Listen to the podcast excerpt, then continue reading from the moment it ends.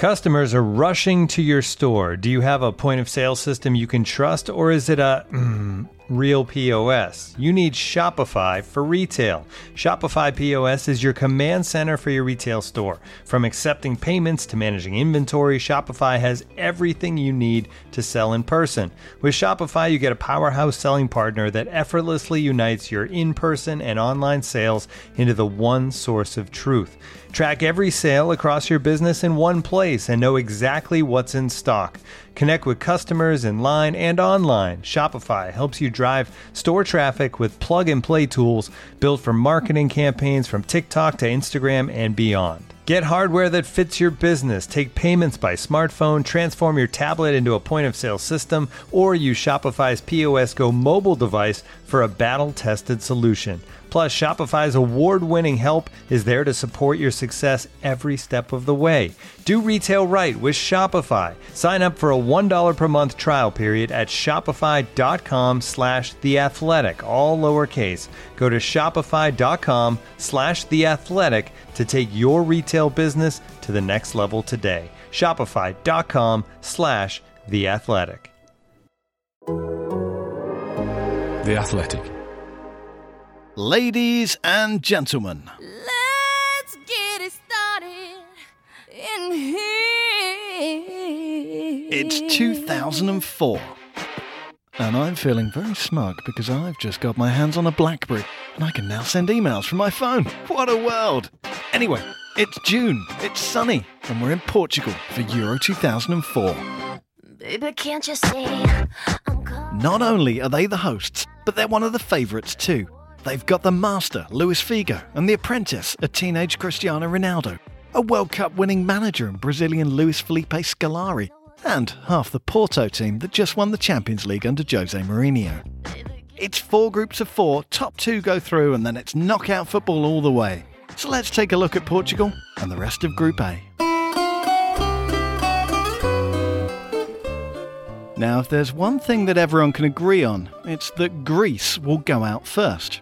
They're a team without stars, without pedigree, and quite clearly, without a chance. For at least six minutes. So playing against the host nation with the eyes of the world on you was a perfect occasion. Perfect occasion. Demis Kasaris is a managing editor at Sport 24 in Greece. I'm convinced that the Portuguese weren't, uh, weren't prepared for what was about to, to come. The pressure high up the pitch. They lost the ball about three or four times in the opening 10 minutes of the game. And then Karagounis scored that uh, belter. Να έχει χώρο ο Καραγκούνης, θα δοκιμάσει το σουτ. Για να δούμε με δύναμη το δεξί. Γκολ! Γκολ! Γκολ! Η Ελλάδα ανοίγει τον δρόμο προς τη νίκη. Γκολ! Portugal. What on earth went wrong? that was a you know a bit of a rude awakening. There'd been so much build up to this tournament. You know, the first real victory for Portugal at Euro 2004 had been five years earlier when they were awarded the tournament. Tom Kundert is the creator of PortuGOAL. From that time, 1999 to 2004, all uh, stadiums had been revamped. Uh, four or five of them had been completely built from scratch. You know, there'd been so much talk. Uh, Scolari was had been contracted, you know, as the highest ever paid Portugal coach, and you know, just won the World Cup. 2000 Euro 2000, Portugal had played so well. There was so much optimism going into this, and then that Greece game where it all fell flat, and you know, Portugal just didn't do themselves justice. Spain are still four years away from pulling themselves together, but they do the business against Russia, and they can secure qualification if they beat Greece. But they can't. It's 1 1. What is going on? Why are Greece so hard to beat? we proposed uh, a problem to the opposition that they, they didn't remember how to solve it. Nobody man marked those days, right? Yes, man to man marking was a thing of the past that was never bound to come back again.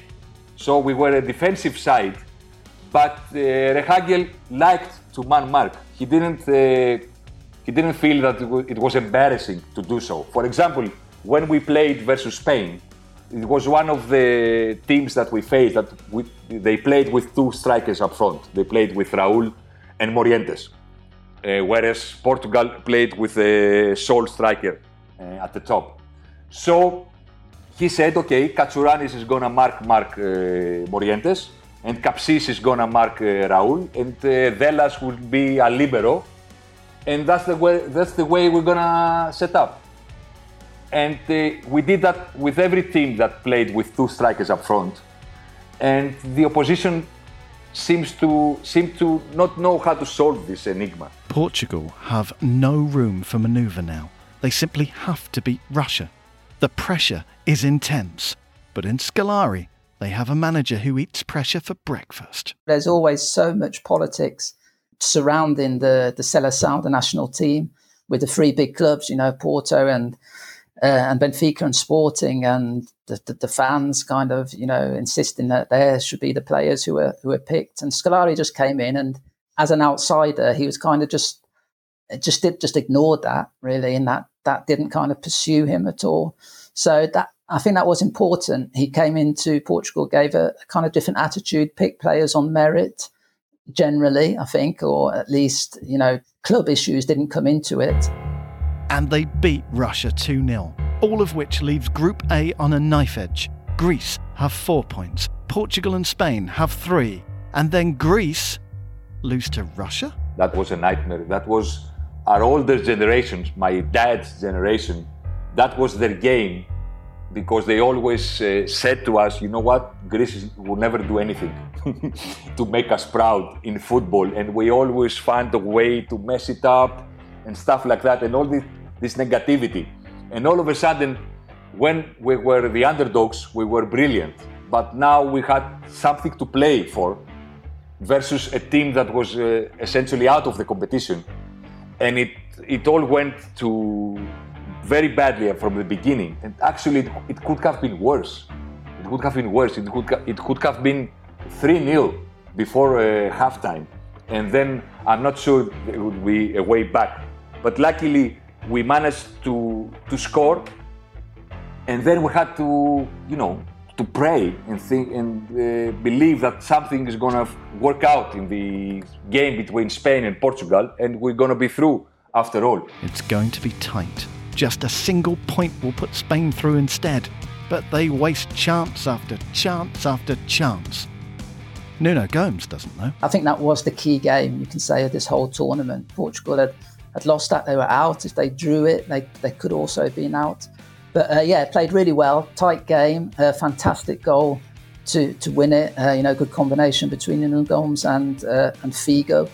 And yeah, Portugal held on, had a little bit of luck towards the end. Spain hit the woodwork once, maybe twice in in the last few minutes, but Portugal held on, and then that just signalled what became a little bit of a ritual, maybe, after that game. There was just a huge party. Everyone just poured out onto the streets. Portugal and Greece go through. So let's check out Group B, because it is a stinker. England, France, Switzerland, and Croatia. Now, England, who we last saw muffing up Euro 2000 with Kevin Keegan, are now under the management of Sven-Göran Eriksson. Stop me if you've heard this before, but they've got a golden generation.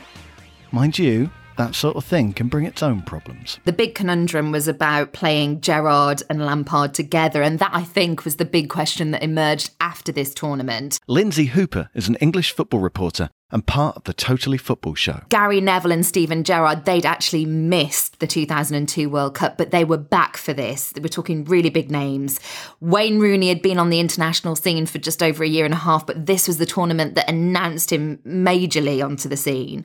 I think Sven Göran Eriksson was secretly rubbing his hands together with this one. But they're in the same group as France, who have a lot of making up to do after crashing out of the 2002 World Cup in the group stages. After Croatia and Switzerland's bad tempered goalless draw, the two group favourites meet. And it was a brilliant start. And you know what? We're not we're not adverse to doing this. We start games well in major tournaments. So Lampard heads in Beckham's free kick against France. And straight away, the whole nation's mood lifts. I remember watching this. Uh, I just recently graduated. I remember thinking, right, this is a summer I can devote all my attention to England's progress in this tournament. And I just felt this hope. It, was Wayne Rooney as well, starting off very well. So he went on this great run, which actually won us a penalty. But David Beckham unfortunately had that kick saved because Fabien Barthez, who was his Manchester United teammate, probably knew only too well just what Beckham was going to do and made that save. Um, he wasn't great at penalties in this tournament, I have to say. Yes, more on that later. In the 90th minute, Heskey concedes this, this free kick. And of all the people, one of my favourite players ever, Zinedine Zidane, curled into the bottom corner. David James got nowhere near it. And then there's a few more minutes left, and we end up losing. The important thing is we mustn't lose this game. Oh, and here's Henry. He's been brought up by James. It has to be a penalty. It has to be a penalty. Who will be the hero? Zinedine Zidane or David James? And you think, well, this is the conversation of the tournament, isn't it? This is typical England. We start well, we can't hold on, and we've gone on what looked like was going to be three points reduced to one point. We now come away with nothing. It was a great finale of the game, of course, and I was happy that Zidane did what he did and that France didn't lose that game. Also because then the crisis would have been unbearable. Julien Laurens is a French football writer and part of the Totally Football Show. If France had lost that game, not that the race was much better after that anyway, but had they lost that game like they lost the first game of the 2002 World Cup against Senegal, and no offense to England, they're slightly better than Senegal at the time, but it would still have been a catastro- you know, catastrophic, really. So I was happy, but part of me was like, you see, I told you, I told you to be wary of the English. England must set the record straight against Switzerland. Fortunately, the youngest member of the team is keen to make his mark. This is the time when everyone goes, Wayne Rooney, he is going to be a world beater. It's this game that puts him on the map, certainly on the international stage. Uh, Michael Owen, um, he produced the cross. We were used to him seeing him on the end of chances, but it was actually Rooney getting on the end of his cross and a header from close range that put us in front. Gerrard was taken down by Celestini. Beckham has coached the ball into the path of Michael Owen, who has space. It's Owen. Lifted in. Rooney! Well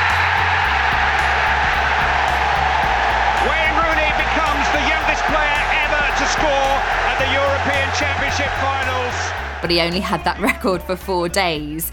However, we can still wax lyrical about him because he scored another one in this. It wasn't as one sided, I don't think, as we thought. Switzerland got uh, reduced to 10 men in the second half, and Bernd Haas got a red card. Rooney did manage to score, and then Ger- Gerrard made up for that earlier mistake in, against France, and he got a third goal. I think it did flatter England slightly 3 0. We definitely deserved to win it, and Rooney was the player of this match. But maybe the, the warning signs were there not to get too carried away. Pah! We are English. We laugh in the face of warning signs.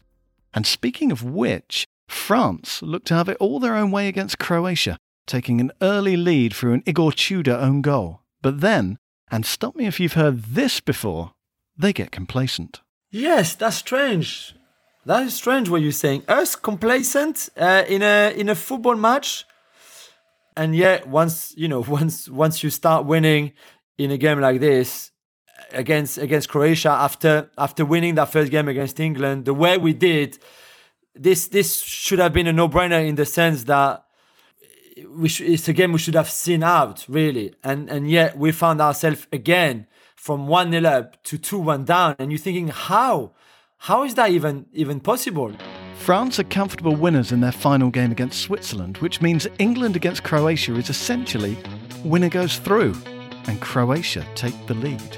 So hands up who thought this was the beginning of the end for England. Every England fan probably did, if they're being honest, because we were just used to this disappointment. And then out of nowhere, this result comes, and suddenly, because we go on to win 4 2, Wayne Rooney gets two goals in this game and one of them extremely well taken. We've got Paul Scholes scoring in this fixture. He hadn't got a goal for three years in international football. Lampard's wrapping it up, and we are thinking we can win this Euro Championship. I certainly was thinking that at this point because 4 2, it made, made a statement. We'd got um, Sven Göran Eriksson afterwards as well, talking about Rooney in terms of Pele and the fact that, you know, the way that Pele announced himself in 1958 at that World Cup, that Rooney was now the equivalent of that. I think we all got hyped up, we all got wrapped up in it.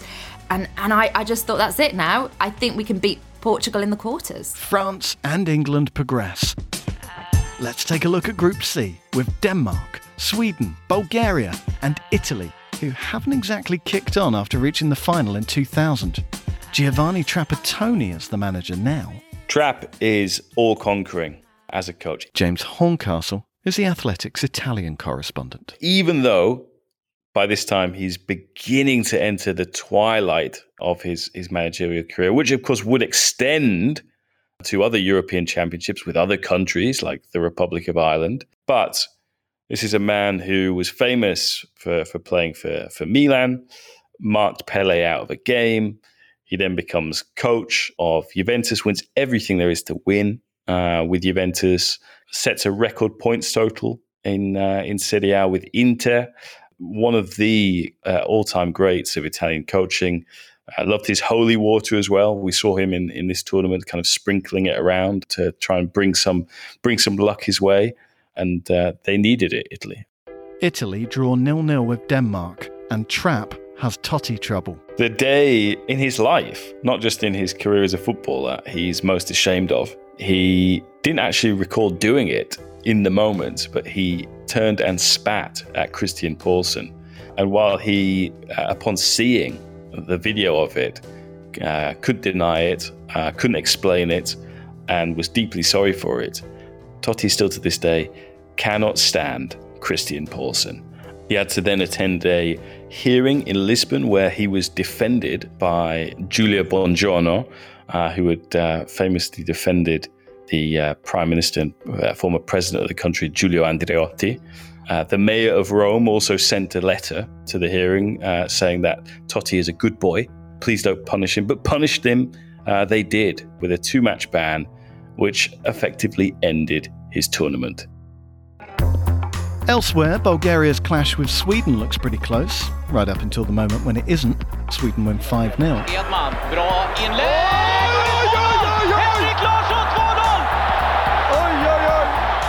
And Denmark, who you may recall followed up their 92 triumph by failing to get out the group stages in 96 and 2000, are making up for lost time.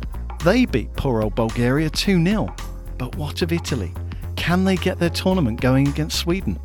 Well, they take a first half lead, and then Trapattoni tries to shut the game down. Trapattoni knew uh, as he was making them that if this went wrong, his substitutions would be held against him, and they were.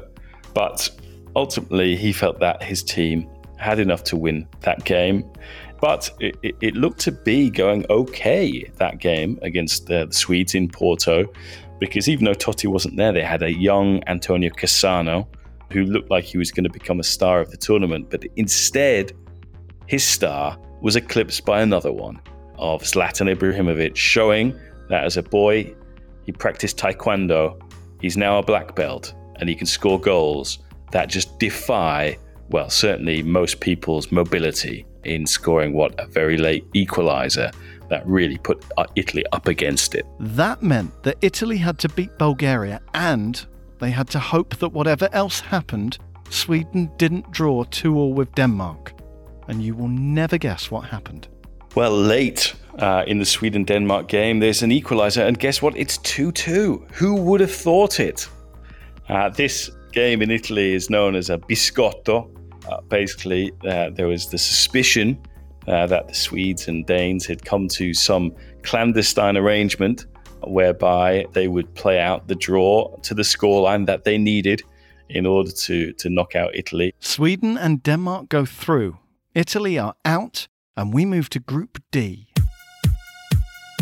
For the Czech Republic, Latvia, Germany, and the Netherlands. And eight years after their shock run to the final of this competition, the Czech Republic are, if anything, even better now. They've got the magnificent Pavel Nedved and the frankly terrifying Jan Koller, and their first game pits them against Latvia, who take the lead just before half time. That was a tough moment, but the team showed real character and turned it around thanks to Baros, who was not playing good in that game. David Chermak is a Czech football writer. But he scored an incredibly important equalizer, and then Marek Heinz, the substitute, scored a decisive goal in the end.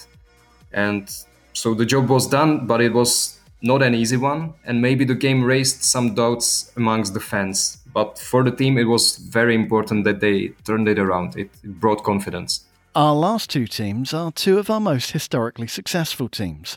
But for Germany and the Netherlands, 2004 isn't a great vintage. The Netherlands against Germany, always a big match, always a derby match, you know, because of history. Elko Born is a Dutch football writer. It's always a big match for the players and the fans as well. So even though the game itself might have been on the boring side, with the Dutch being quite withdrawn, being quite defensive, not feeling as confident as they were in in Euro, during Euro 2000, uh, being aware of the fact, I think that they didn't have much as much quality in the squad as four years ago, and maybe not as much quality as the Germans had. They were just uh, playing on the defensive side, and I think in the end were quite happy with their one-one draw. I think people were pretty expectant of them. I mean, 2002 had been a success against all the odds. Raphael Honigstein is the Athletic's German football writer. But 2004, I don't think they were seen as favourites, but they were seen as a team that you know should have a decent opportunity to to do something, as German teams tend to do. But of course, it didn't work out like that. Even though the, the start, a game that I attended against the Netherlands in Porto, actually suggested yes, this Germany could could hold their own. There was a typical Germany game at the time where they had already realized, even though this wasn't really perhaps spoken about out in the open, but they'd realized that they couldn't really go toe to toe with the big footballing nations anymore, with the likes of France, uh, certainly not the Netherlands. So the idea in those big games was just to be solid, maybe sneak a win somehow, and frustrate the opposition. Germany and the Netherlands cancel each other out. And with Latvia up next, it's a great chance for Germany to shake off the malaise and get themselves into gear, isn't it? It's a terrible game. And I just saw um, Bild's headline before the game. They were in very jubilant mood after the Netherlands draw, and their line was Jetzt plätten wir die Letten, which rhymes beautifully. Um, Letten is, is the Latvians, and platten is to, to flatten them. Let's flat the Lats, if you will. They weren't flattened. They held out for a nil-nil draw where nothing happened. Germany struggled to create anything meaningful at all. Looking back at the team, you kind of understand why because it's a team of two strikers, four central midfielders, and almost no width. Elsewhere, the Dutch make a fantastic start against the Czech Republic. The Netherlands do start very well. Much better than they played against uh, Germany, I think. Much more attacking, uh, to say the least. And especially Arjen Robben, who just got made a, a transfer to Chelsea at the time, just played such an amazing game. He was really on fire, Arjen Robben. And yeah, before you know it, uh, the Netherlands were 2 0 up. And then but at some point around the 60th minute, Dick Advocaat, the manager, takes Robben off. It was Andy van der Meyde who played as well, who recently said in an interview that he saw that there was a, a, substitution to be made and that he already was walking towards the dugout thinking he was going to be taken off. But then he looked up and he saw that was actually Robben who was going for, definitely going for man of the match here, that actually Robben was being taken off for a relatively boring, if I may say so, defensively minded midfielder. I think it was one of the weirdest things I've ever seen. Why take off the absolute man of the match? And you could just tell that after that substitution without Robben, suddenly I think uh, the Czech Republic saw that there was an opportunity to take over, to take over initiative of the match, and they did. And they kept attacking, and yeah, they managed to score the winner in the end. that for me is still the best football game I have ever seen. And I don't think I will ever see a better one. This was just amazing. Imagine you are 17, you sit in front of the TV, watch your team losing by two goals very soon in the game, and thinking, oh, maybe this one is over. And then the manager makes a substitution, and suddenly uh, you see your team only defending with two players all the others were attacking like crazy. So it was just just great to to watch that. The game was just uh, it's difficult for me to talk about it because it was really really amazing. And I still don't get how there were only five goals in this game. It was chance after chance. It had everything. What I remember the most is maybe the equalizer from Milan Baroš because it was a great strike into the top corner, and the commentator, the Czech commentator, just screamed "Yabadabadoo!" It was such an incredible comeback that unfortunately the commentator's mic seemed to break in all the excitement. But you know, you can fill in the blanks.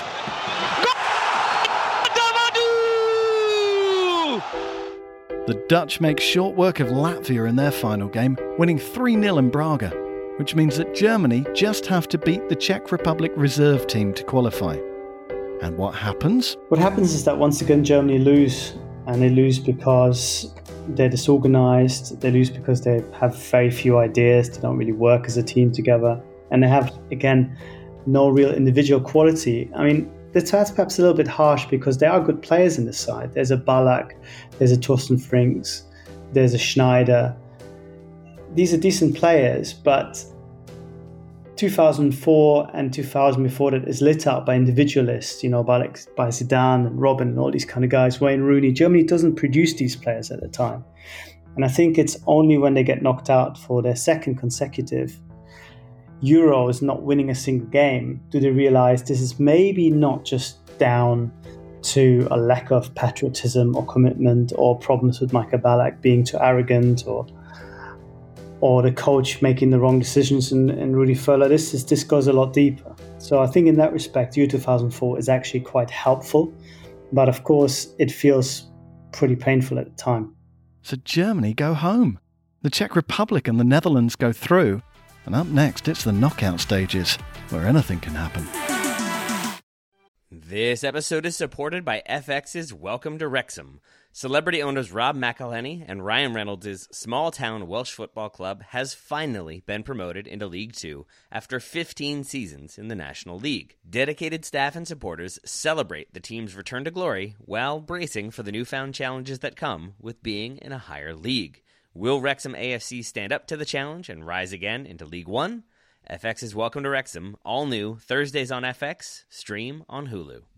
Looking for an assist with your credit card but can't get a hold of anyone? Luckily, with 24 7 US based live customer service from Discover, everyone has the option to talk to a real person anytime, day or night. Yep, you heard it right. You can talk to a real human in customer service anytime. Sounds like a real game changer, if you ask me. Make the right call and get the service you deserve with Discover. Limitations apply. See terms at discover.com slash credit card. Down, down, down. Down, down, down. Guess who's back, back again? It's 2004, it's the European Championships, and England are actually quite good. This is their golden generation, remember. Report to the dance floor. All right, stop. It's Beckham and Terry and Gerrard and Lampard and Rooney and Owen and Scholes crowbarred in as a left winger. And they are very much in their groove. Michael Owen scores after just three minutes. Euphoria when that goal went in because it was so early on, and all my eyes early on in that game were on Luis Figo because he was the big player to watch with Portugal.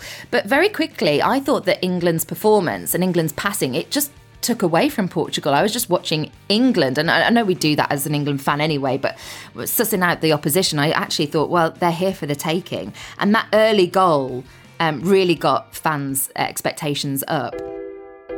But then, disaster.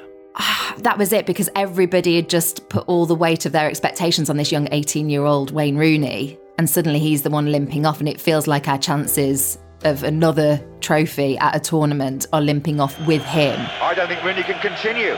Are England going to lose the 18 year old who has set this tournament alight? You know what? Credit to the team because they did rally when he went off, but I do think that was fundamental in the decline in this game. I remember in that stadium, lots of the England chants. I remember one of them saying, "You're supposed to be at home," uh, it's kind of uh, you know goading a little bit the Portuguese fans because they were making so much noise. Hélder Postiga, of all people, who'd had an absolutely atrocious season at Tottenham Hotspur, managed to head in that equaliser just before the end. Uh, you could really tell who the home team was, and then even more so when Rui, uh, Rui Costa scored that absolute belter of a goal uh, which looked like it had given Portugal, uh, you know, the victory. Brilliant atmosphere at that game. Then, of course, so much drama because England, uh, you know, fought right to the end, got the equaliser themselves just at the end of extra time.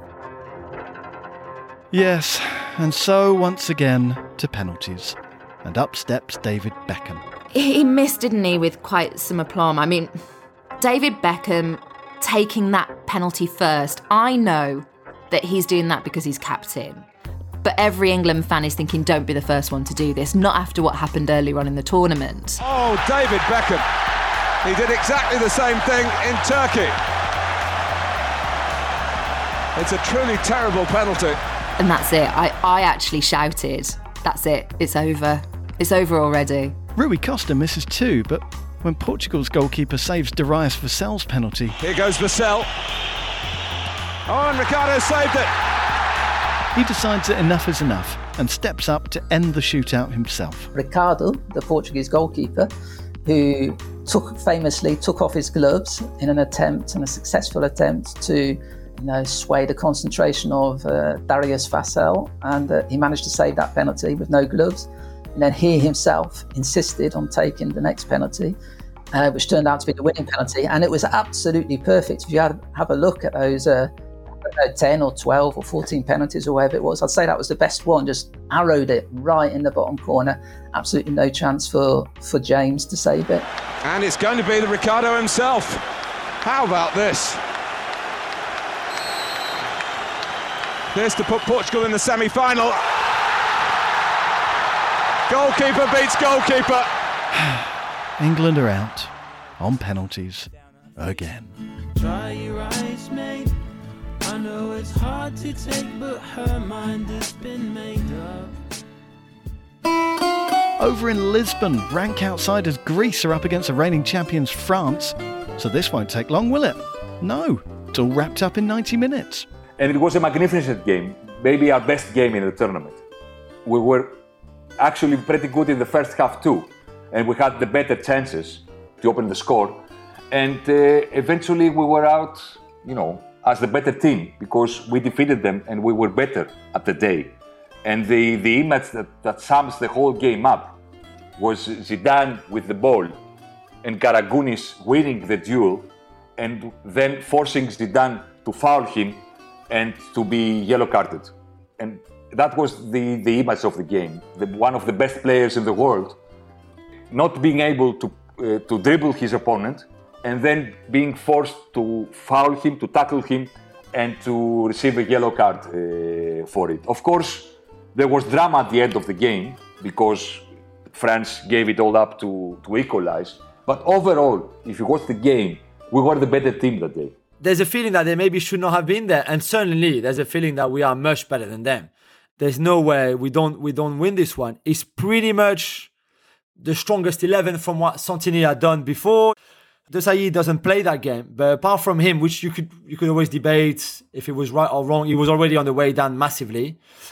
But apart from that, this is you know this is still so good. Trezeguet Henry up front, Zidane, Pires, and this is the good Robert Pires from from Arsenal. Makelele in midfield. At the back, you still have Lizarazu and Thuram and Barthez. So this is a team that should work on them, and yet it's, it's, it's a game where nothing works. And then you end up conceding in the second half where you knew already at nil nil at half time that it was not looking good, really, because we were not creating anything. France are out. But there's redemption for the Dutch. After the living anxiety dream that was their penalty missathon against Italy in 2000, No, no, no, no, no, no, no. Dit, dit kan niet anders. sweet relief in 2004. Okay, we've got penalties again against Sweden. And I know that a lot of other teams and countries sometimes talk about their penalty trauma. Uh, England, uh, you hear it being said about England every now and then that they're not very good at penalties, and it's always, always this thing psychologically as well for uh, English players maybe and English fans. But for the Netherlands in 2004, this was definitely the case as well penalty shootout coming up. And after those losses in 2000, especially in the semi-final against Italy, people were people were really afraid that uh, we were going to mess things up uh, yet again. But they were just fine. They won 5 4. Later in Porto, the big man little man combination of Koller and Baros pays dividends for the Czech Republic against Denmark. This was the only match that actually seemed easy and wasn't very dramatic for us. Denmark, they didn't have many chances, and from the first minute, I thought that we we are just going to win this.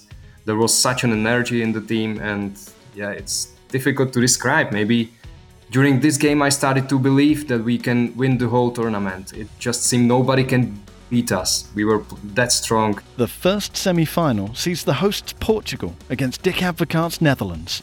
And they're not the best Netherlands. This Netherlands team is not as good as the team in during Euro 2000 sort of we're in a transition a transitional phase here. It's not quite the, the old team of the 90s who played really well in the World Cup in 98 and Euro 2000 as well.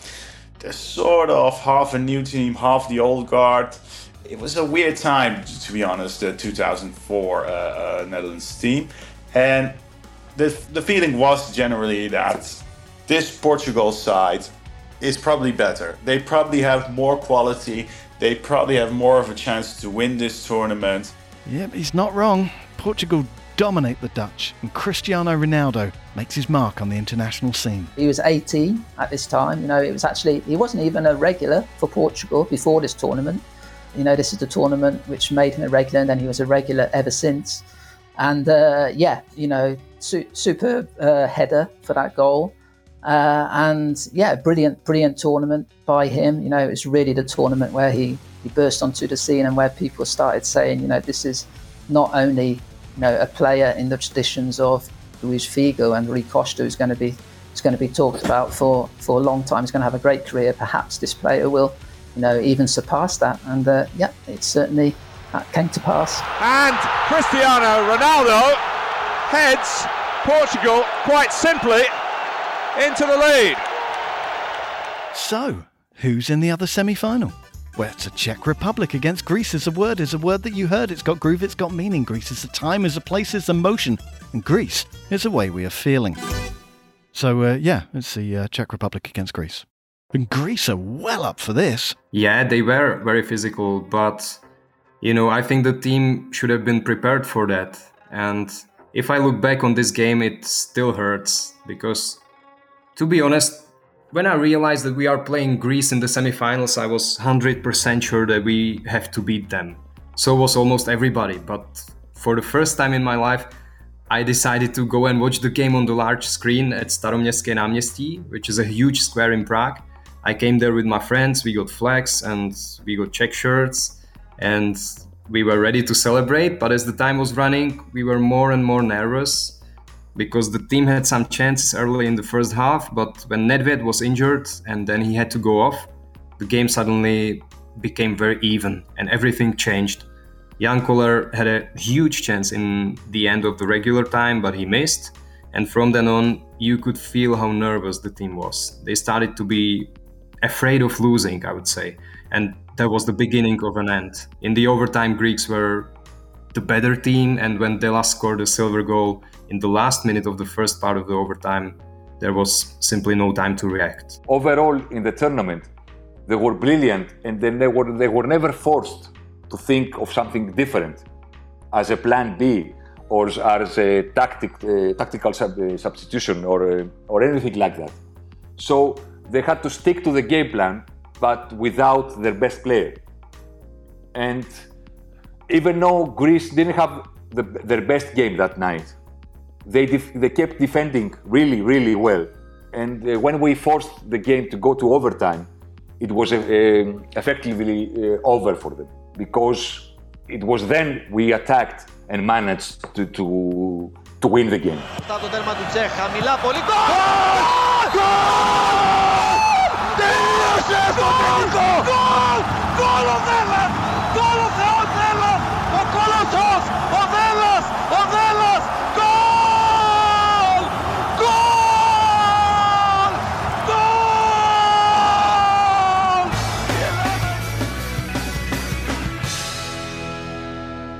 And so the last game of Euro 2004 is the same as the first game of Euro 2004. It's Portugal, with their home advantage and their galaxy of stars, against Greece, with man to man marking and near post corners.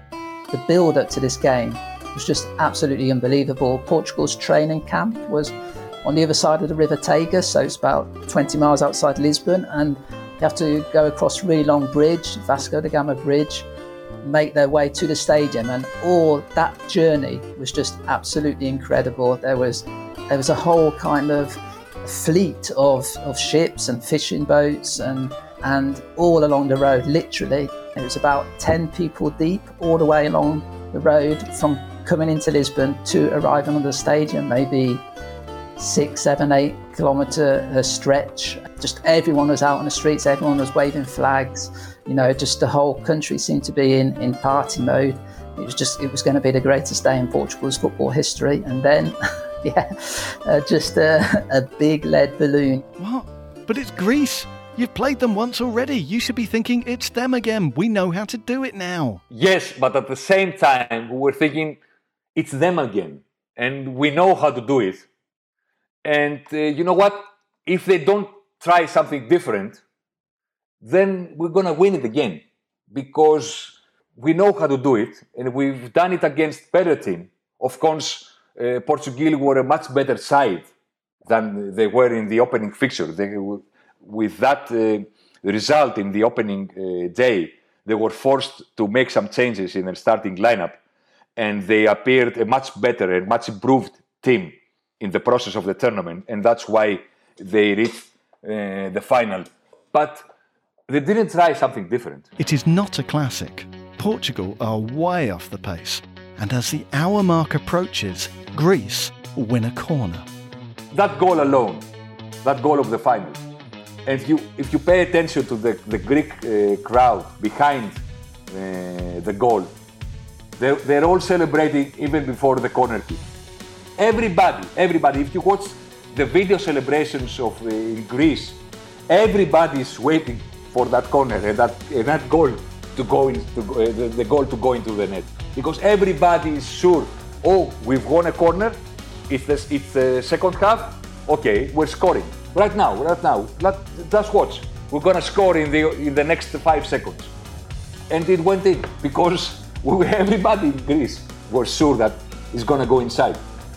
Everybody. So, who's to blame for this? Definitely, Scolari does get criticism, you know, and did get criticism for failing to adapt. But then you can kind of look at it, and you know, Greece played exactly the same way the whole way through. Fair play to Greece, you know, they had a game plan. It was just really difficult to break down. That that game was always going to be basically who scored first would have a great chance of winning it. Uh, unfortunately for Portugal, it was it was Greece. Goal! Goal! Goal! Goal!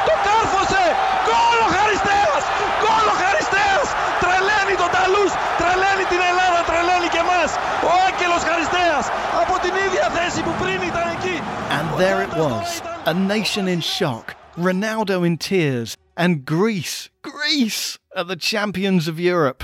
This must have been the most extraordinary moment. The most intense moment was in the semi-final. Really? I have to be honest with you. In the final, we were we were a little, a little bit lost.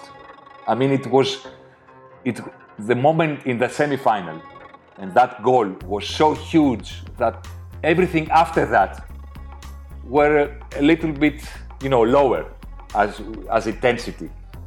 The moment, the big moment is in the semi-final. I remember when at the final whistle in the semi-final after the 90 minutes eh, during the interval eh, between the the start of the extra time i actually burst into tears and i was crying for about i don't know two or three minutes and i couldn't stop and my father and my friends know, they were all worried and saying you know what's happened what's what's wrong with you and i was telling them you know what i can't i cannot take it i cannot take because I'm thinking that we're gonna win it and go to the final, and I cannot held, uh, hold my tears back. And then, and then I'm thinking that we're gonna lose it, and then I cannot hold my tears back, and it, this is too much for me.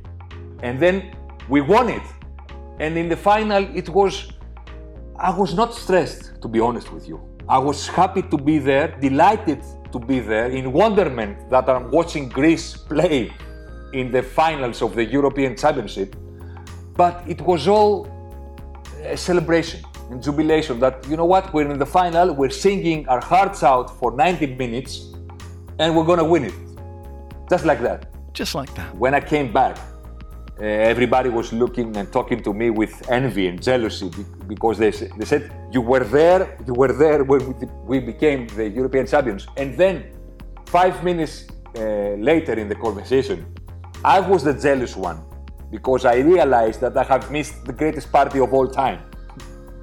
Because everybody was telling stories about what was happening, and you, you have to imagine 11 million people all together in a great party with, with no restraints whatsoever. I mean, the whole country was burning. There were CDs and songs with the Greek commentary. They were actually dancing for the whole summer to songs that were, they were made based uh, with lyrics of the Greek radio commentary. Είναι στο τελικό ο Νικοπολίδης, ο Σεϊταρίδης, ο Πίτας ο Δέλλας ο Καψής, ο Καρακούνης ο Ζαγοράκης ο Μπαξιτάς, ο Κατσουράνης ο Βρύτας. And that was the 2004 European Championships. Join us next time when the tournament is split between Austria and Switzerland and England opt to give it a miss. Your experts were Elko Born for the Netherlands, David Shermack for the Czech Republic, Raphael Honigstein for Germany, Lindsay Hooper for England, James Horncastle for Italy, Themis Kasaris for Greece, Tom Kundert for Portugal, and Julien Laurens for France.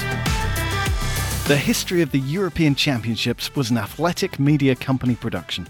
You can subscribe to The Athletic and listen to the rest of the series ad free by using the promo code theathletic.com forward slash history. The history of the European Championships was written and presented by me, Iain Macintosh, and produced by Abby Patterson.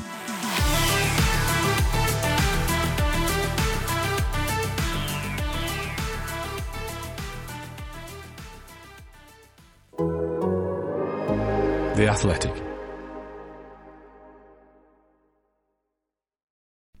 As you've probably heard by now, we've teamed up with BetMGM this season. We'll be using BetMGM lines to make all of our picks, and we'll have special offers for our listeners each week. If you haven't signed up for BetMGM yet, use bonus code The Athletic, and you'll get a one-year subscription to The Athletic, plus up to a $1,500 first bet offer on your first wager with BetMGM. Here's how it works.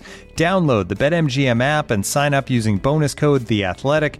Make your first deposit of at least $10. Place your first bet on any game and claim your voucher for a one year subscription to The Athletic.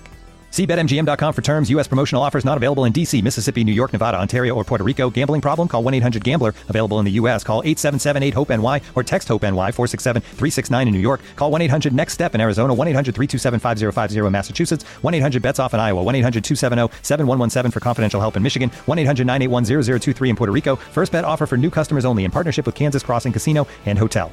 Don't forget, if you haven't signed up for BetMGM yet, use bonus code The Athletic, and you'll get a one-year subscription to The Athletic, plus up to a $1,500 first bet offer on your first wager.